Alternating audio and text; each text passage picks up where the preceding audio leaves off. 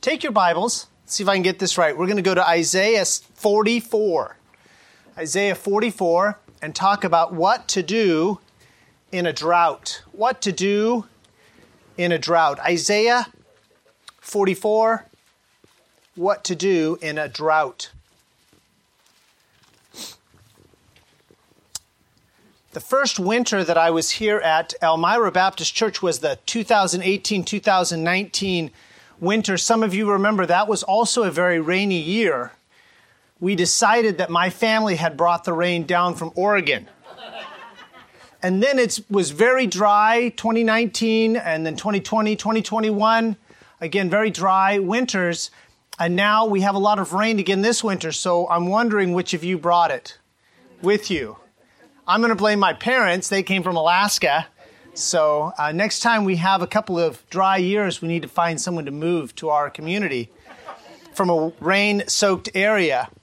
But the prophet Isaiah, uh, the prophet Amos, we're going to look at Isaiah 44, stay there, but the prophet Amos describes a different kind of drought and another kind of famine. In Amos chapter 8, this is what Amos prophesies by the word of the Lord. God says, Behold, the days come, saith the Lord God, that I will send a famine in the land, not a famine of bread, nor a thirst for water, but of hearing the words of the Lord. And they shall wander from sea to sea and from north even to the east. They shall run to and fro to seek the word of the Lord and shall not find it. In that day shall the fair virgins and young men faint for thirst. There's a thirst for the Word of God. And though they try, though they search for it, though they run to and fro, they don't find it. Now, the welcome rains of the past few months may have eased our state's drought, the physical drought. But there is an ongoing drought and an ongoing famine in our land. It's not a lack of water, it's a lack of God's Word working powerfully in our lives. And because it's working powerfully in our lives, it overflows and works powerfully in the lives of others. We call this when God's word works powerfully in God's people's lives first, and then overflows and affects the community, we call this revival. We've been looking at this term revival. And when we are in a drought for the Word of God, what is it that we ought to do? Yes, collectively as a church, but what is it that we ought to do as individuals in this drought. Now, I've been giving you some symptoms, symptoms of revival, and let me remind you of what they are. Revival is that life of the Spirit refreshed and renewed. Revival is enthusiasm. Revival is energy. Revival is action. John 10:10, 10, 10, Jesus says, "I am come that they might have life and that they might have it more abundantly." Do you have that abundant life? Now, there is eternal life that we all have by God's grace in Christ Jesus. Those of us that are God's children, that are saved, that have been justified. We talked about that word about a month ago now. We have eternal life. This is an addition to eternal life. God wants us to have that abundant life as well. Do you have it? You can.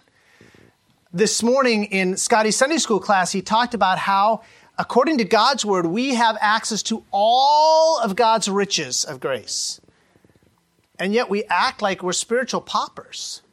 We act like the bank has failed and we can't get our withdrawals anymore. And it's not true. God wants us to have that abundant life. Revival, second symptom of revival that we see over and over in the Bible, is a spirit of prayer, a renewed spirit of prayer. Have you experienced in your own life a renewed spirit of prayer? Now, what I've experienced already is not just the renewed spirit of prayer, but the renewed opposition from my flesh and from my circumstances that will keep me from praying. It's funny, one missionary said, when you get on your knees to pray, it's the window blind that needs to be adjusted that you noticed. So true. Revival is a renewed spirit of prayer. Revival requires a spirit of prayer because, as we learned last week, revival power is God's power. It's not my power. It's God's power, not the organization. It's miraculous power, not something that we can explain. It's unstoppable power.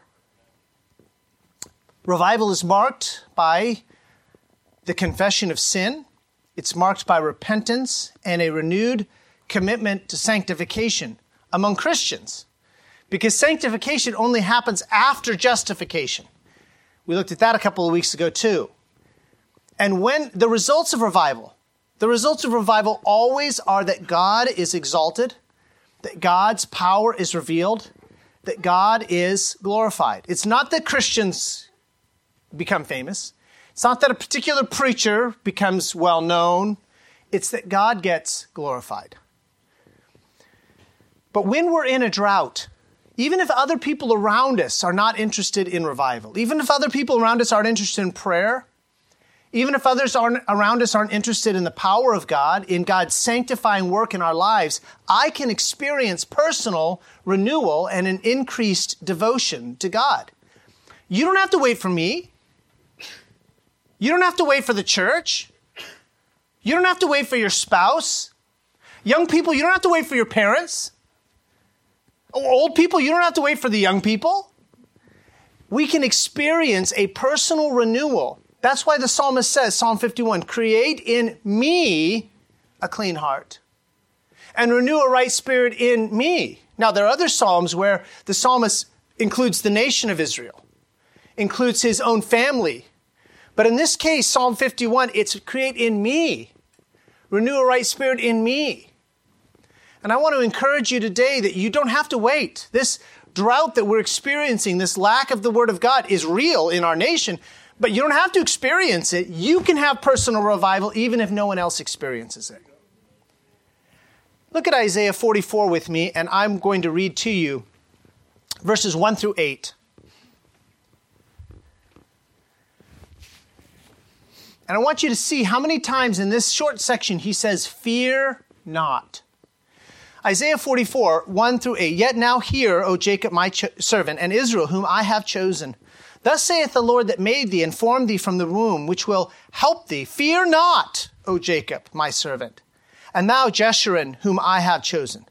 For I will pour water upon him that is thirsty, and floods upon the dry ground. I will pour my spirit upon thy seed, and my blessing upon thine offspring. And they shall spring up as among the grass, as willows by the watercourses. One shall say, I am the Lord's and another shall call himself by the name of Jacob, and another shall subscribe with his hand unto the Lord, and surname himself by the name of Israel. Thus saith the Lord, the King of Israel, and his Redeemer, the Lord of hosts I am the first, and I am the last, and beside me there is no God. And who as I shall call and shall declare it and set an order for me, since I appointed the ancient people? And the things that are coming and shall come, let them show unto them. Fear ye not, neither be afraid. Have not I told thee from that time, and have declared it? Ye are even my witnesses. Is there a God beside me? Yea, there is no God. I know not any. We're going to look at this passage after I pray. Father, thank you, thank you for offering to pour water on the one who is thirsty. Thank you that you're the God yesterday, today, and forever that there is no change with you. You don't get any better because you're perfect. And you don't become any worse because you're perfect.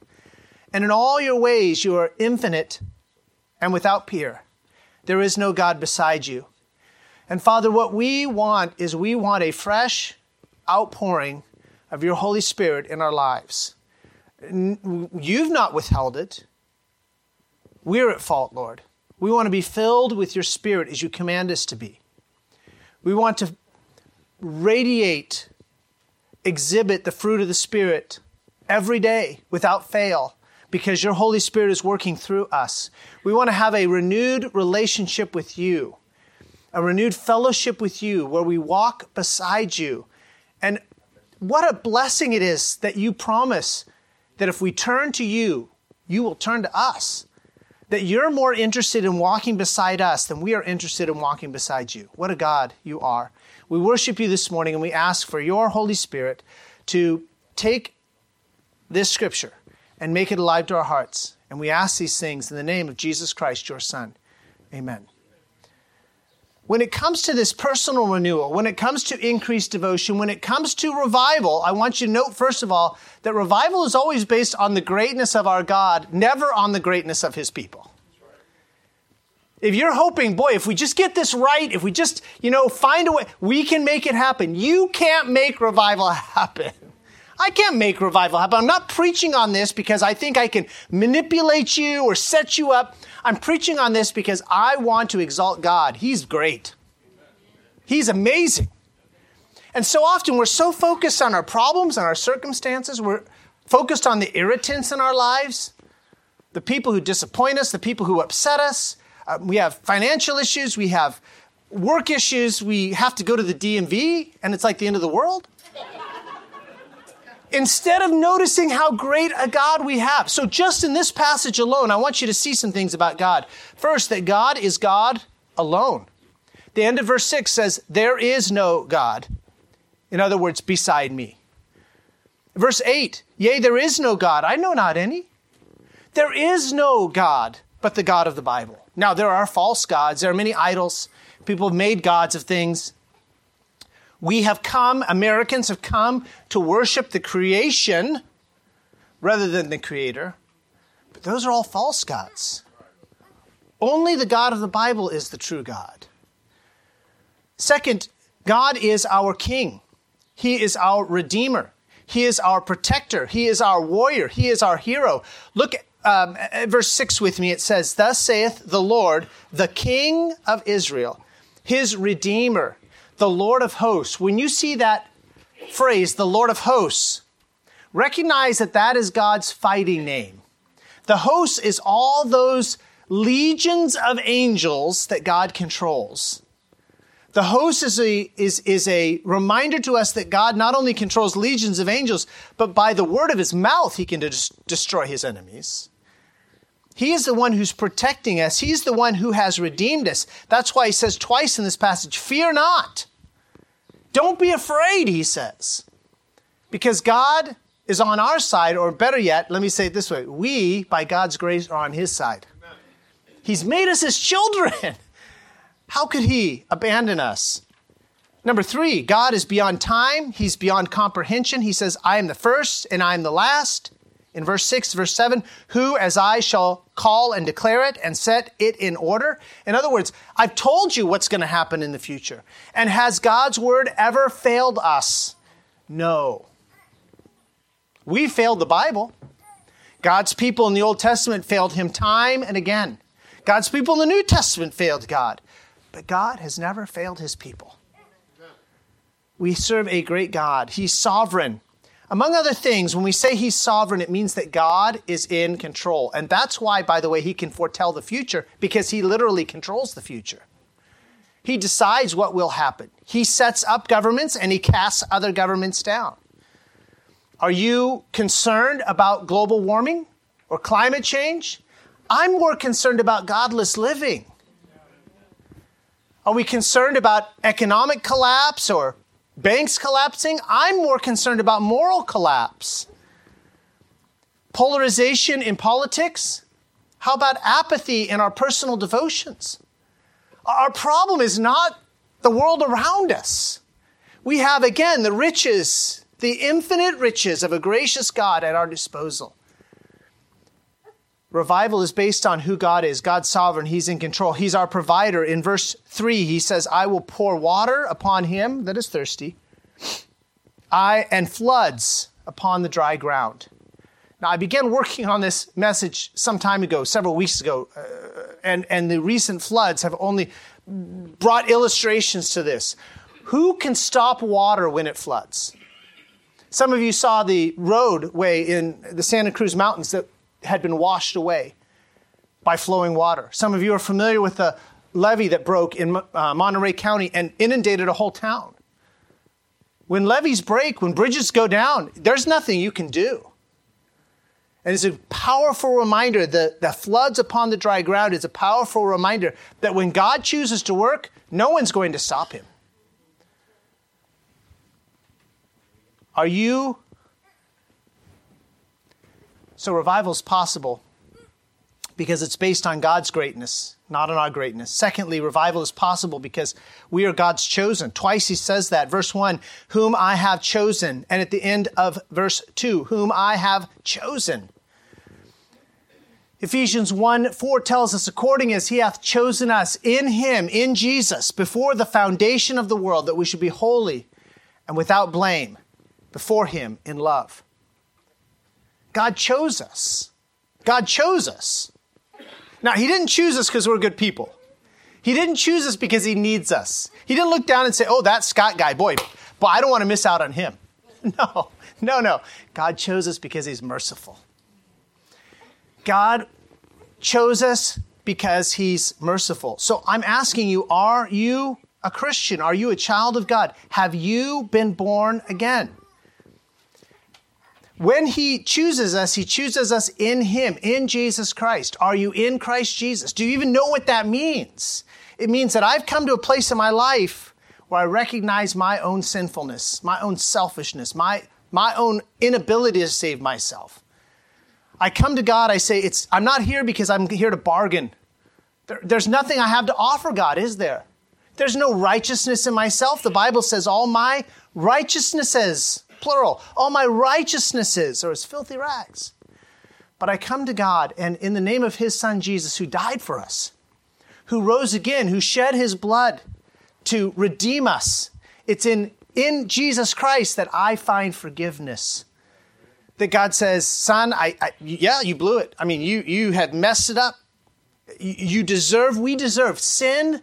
The Bible says the wages of sin is death. We, we like to play with sin. We like to think that there's little sins and there's big sins, and as long as I don't do a big sin, I'm okay. The Bible doesn't describe it that way at all. James tells us that if we were to keep the whole law and just break one of the laws, we'd be a lawbreaker.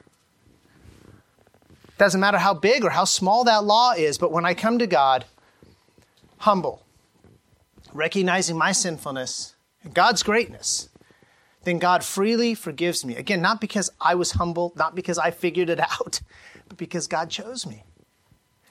And revival is possible because God has chosen us. Revival is possible because God desires to bless his people.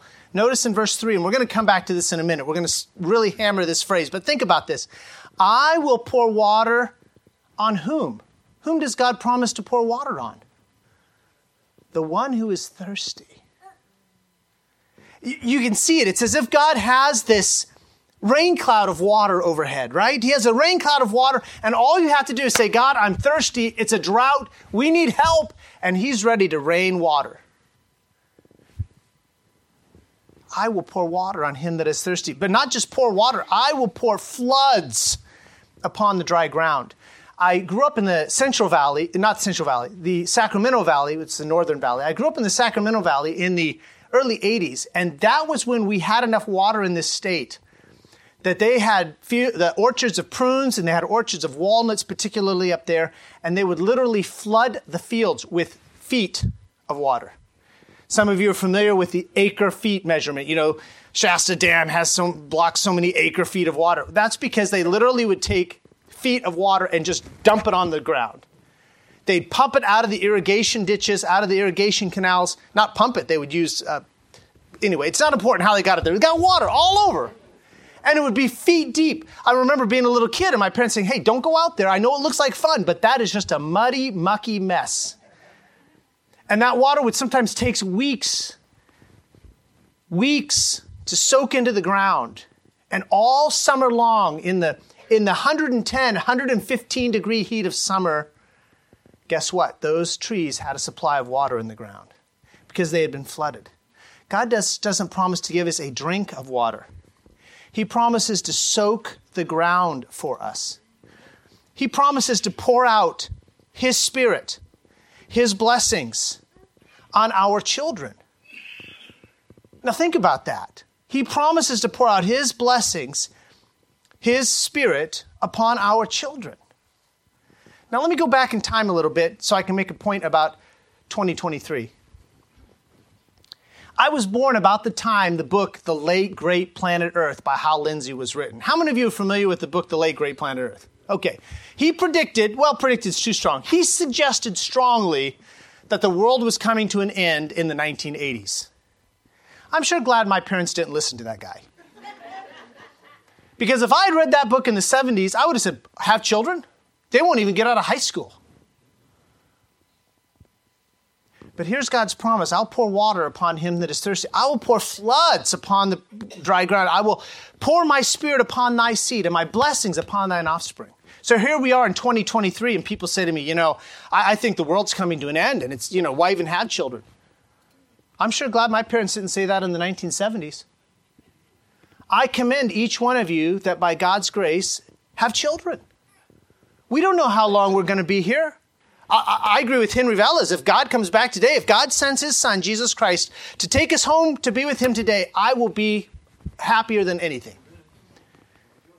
But I can't guarantee you that's going to happen today, or tomorrow, or next year, or 10 years from now, or even 20 years from now. But I can tell you this we have a God who wants to pour water on the one that's thirsty. He wants to pour floods upon the dry ground. He wants to pour His Spirit, His blessings upon our children. That's why we, we should seek revival because revival, the results are fantastic, they're miraculous, they are life changing. Our children need to see this life changingness about revival. But there's some hindrances.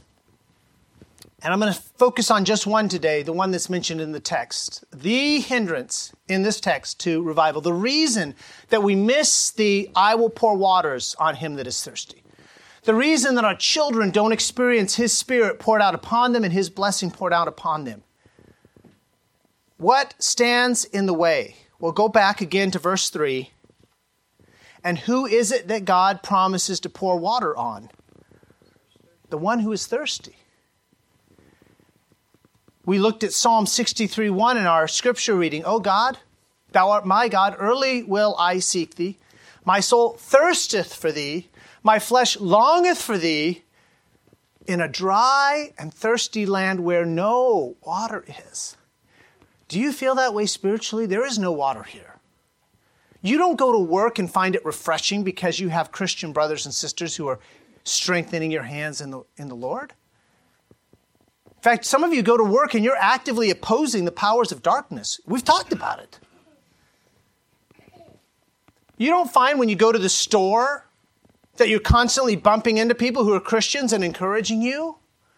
We live in a dry and a thirsty land where no water is. But I tell you this God says, I will pour water on him that is thirsty. And I ask you the question can God be found when his children seek him? Can God be found when his children seek him? Let me read you a couple texts. Isaiah 55 6. Isaiah 55 6. Seek ye the Lord while he may be found. Call ye upon him while he is near. Jeremiah 29 13. Jeremiah 29 13. And ye shall seek me and find me when ye shall search for me with all your heart. And Hebrews 11:6, without faith it is impossible to please him, for they that come to God must believe that he is, that he exists, and that he is a rewarder of them that diligently seek him. I met with a young man this week, and he said to me, I found out that when I seek God, God's there. God doesn't play hide and seek with us. He isn't somewhere else and we go looking for him and he's not there, we're not looking. The question is not whether or not you can find God. The question is whether you're searching for him. The question is not, does God have enough water for those that are thirsty? The question is, do you realize that you're thirsty? Because if you want God's water to drink, you must be thirsty. So I'm asking you this morning, are you thirsty? Do you say, God, pour water on me? I'm thirsty. I need help. So often, we're like the Laodicean church, we're self sufficient. What does the Laodicean church say in Revelation chapter 3? I have need of nothing. So God says, You're poor, and you're wretched, and you're miserable, and you're naked. And the church says, No, no, no. We're good. God, go bless someone else. Bless someone else.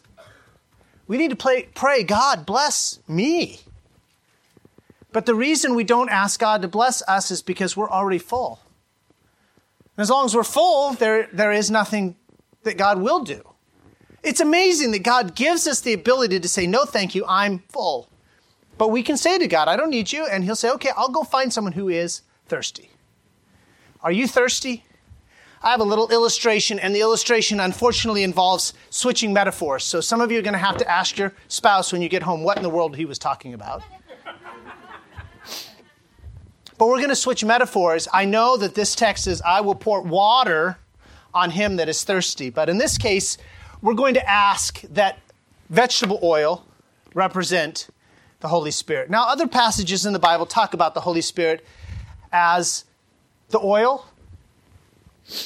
And in fact, one of the symbols of Old Testament prophets pouring oil on the head of the king was to, was to symbolize the anointing of the Holy Spirit.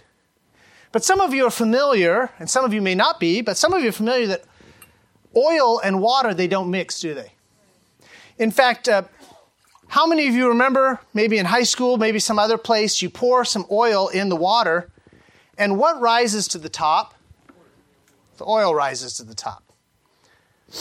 Now, initially, of course, there's, there's some sort of mixed through, but eventually that oil rises to the top.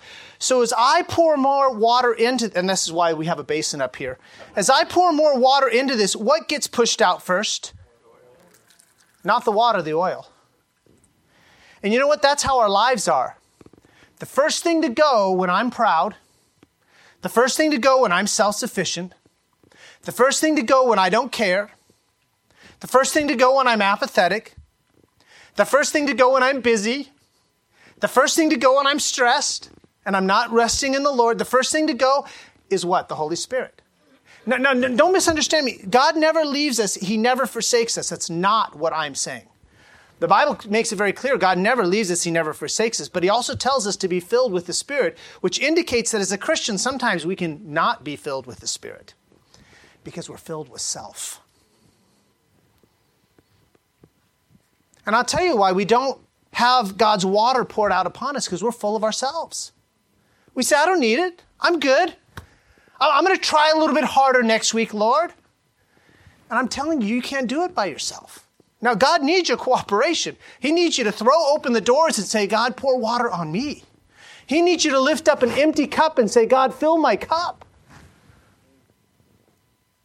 If we're thirsty, if we want God's power to change us,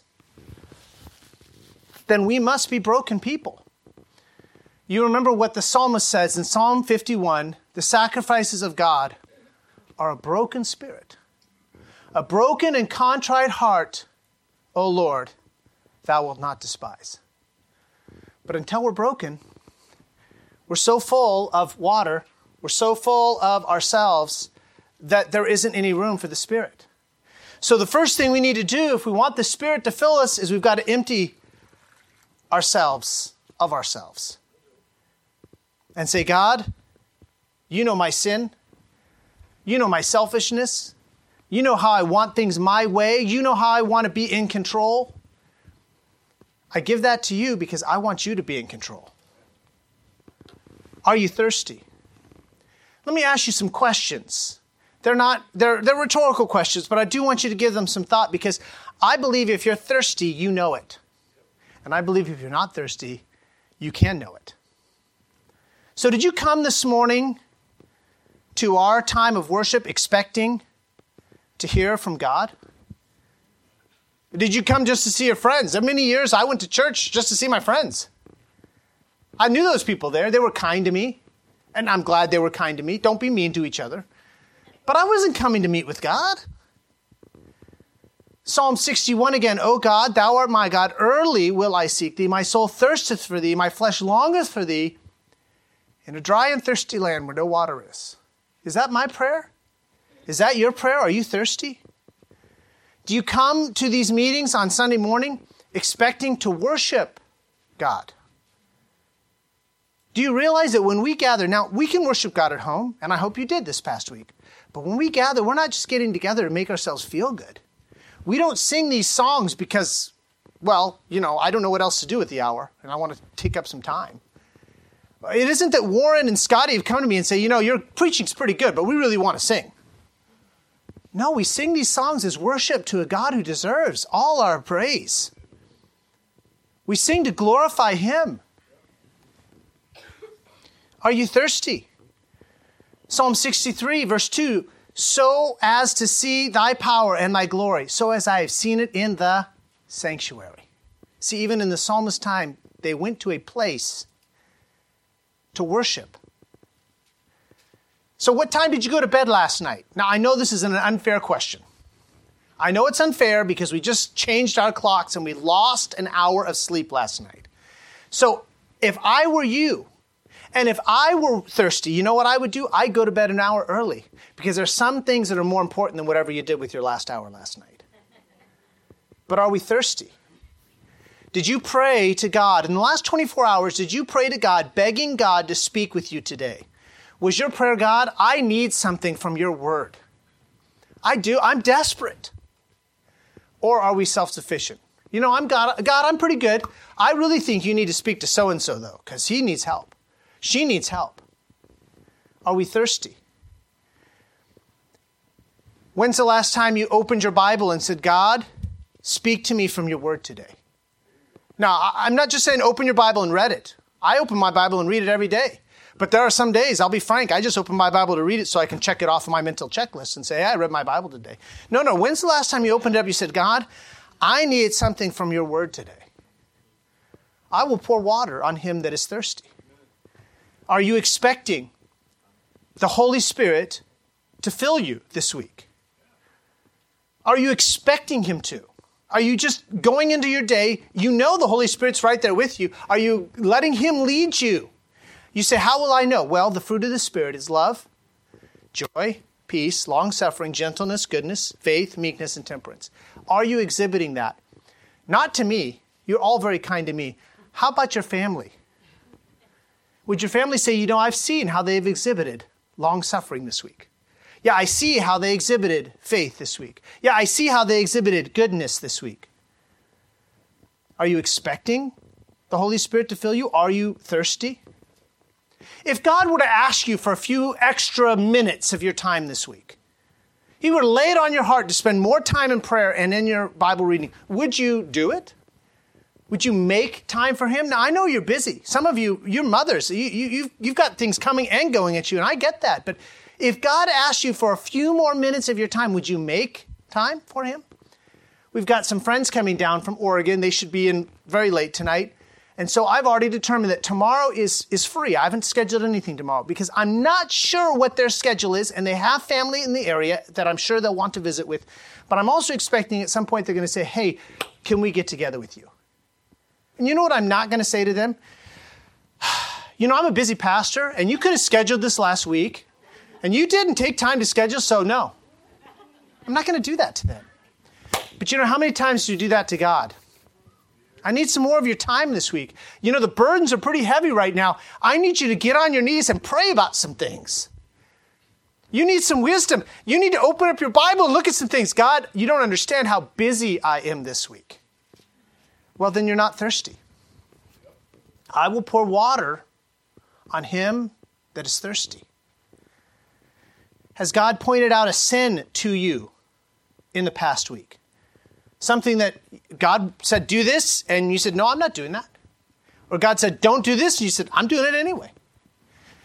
How, how often have you been full of yourself this past week? I find myself constantly going into a situation, and I'm going to cap this before it gets tipped over and Pastor Harder turns over in his grave. this last week, God said, Hey, don't do this. I'm going to do it anyway. And then God convicts you and says, hey, you're wrong. You need to confess that. Not to, not to me, not to the pastor, this is not, not to a priest, but you need to confess it to me. Did you argue with God? Now, I'll tell you what's even worse than arguing with God. It's if you didn't even notice God's conviction this last week. Because you can't convince me that this past week you were perfect. And I believe God's doing a sanctifying work in me. And I believe God's doing a sanctifying work in you. And if you're God's child, there's things that He's brought to your attention this week, and maybe you just blew right past that stop sign. Nope, don't have time to listen to God today. Well, then you're not thirsty. And God says, I will pour water on him that is thirsty. I quoted to you or read to you Isaiah 55 Seek ye the Lord while he may be found, call ye upon him while he is near. The very next verse, let the wicked forsake his way, and the unrighteous man his thoughts. And let him turn unto me, and I will have mercy upon him. Are we thirsty enough to go to God and say, God, search me? God, know my way. Try my heart. See if there be any wicked way in me. And then as God brings those things to mind, I don't think you need to go deep into your past. I'm talking about that day, maybe the day previous. Yeah, you, you said this, and that was uncalled for. Yeah, you didn't speak up for me, and you should have. Yeah, you went there, or you didn't go there, or you read this, or you didn't read that. I don't know what it is that God's convicting you about, but I know this past week God's convicted me. If I'm thirsty, if you're thirsty, we confess our sin. We say, create, we say with the psalmist, create in me a clean heart, O God. Renew a right spirit within me. Could it be that pride and my own self sufficiency is keeping me from personal renewal and increased devotion? I can have it. You can have it. God says, I will pour water on him that is thirsty, but you say, no, thank you. Think about it. At a restaurant, you have water in front of you. You're drinking the water. Pretty soon the waitress comes around and she starts pouring glasses. And sometimes I don't want to drink any more water, so I just put my hand over the cup as if to signal to my waitress, no, thank you, I don't need any more. How many times do we do that to God? We have a cup. God wants to fill it. We say, no, thank you, I'm good. I don't need to spend more time in prayer, I'm good. I don't need to spend more time in your word reading it for personal benefit, I'm good. I don't need more of your grace. I'm good. I don't need more of your Holy Spirit. I, I, I, I think I'm doing pretty good at this fathering job. I'm a pretty good husband. What could I need? And God says, I will pour water on him that is thirsty. I said it last week and I want to say it again. I, I want to get into this new building. I do. But I don't want to get into the new building without this church, Elmira Baptist Church, having God's power. And I'll tell you what keeps us from having God's power self sufficiency and selfishness and pride.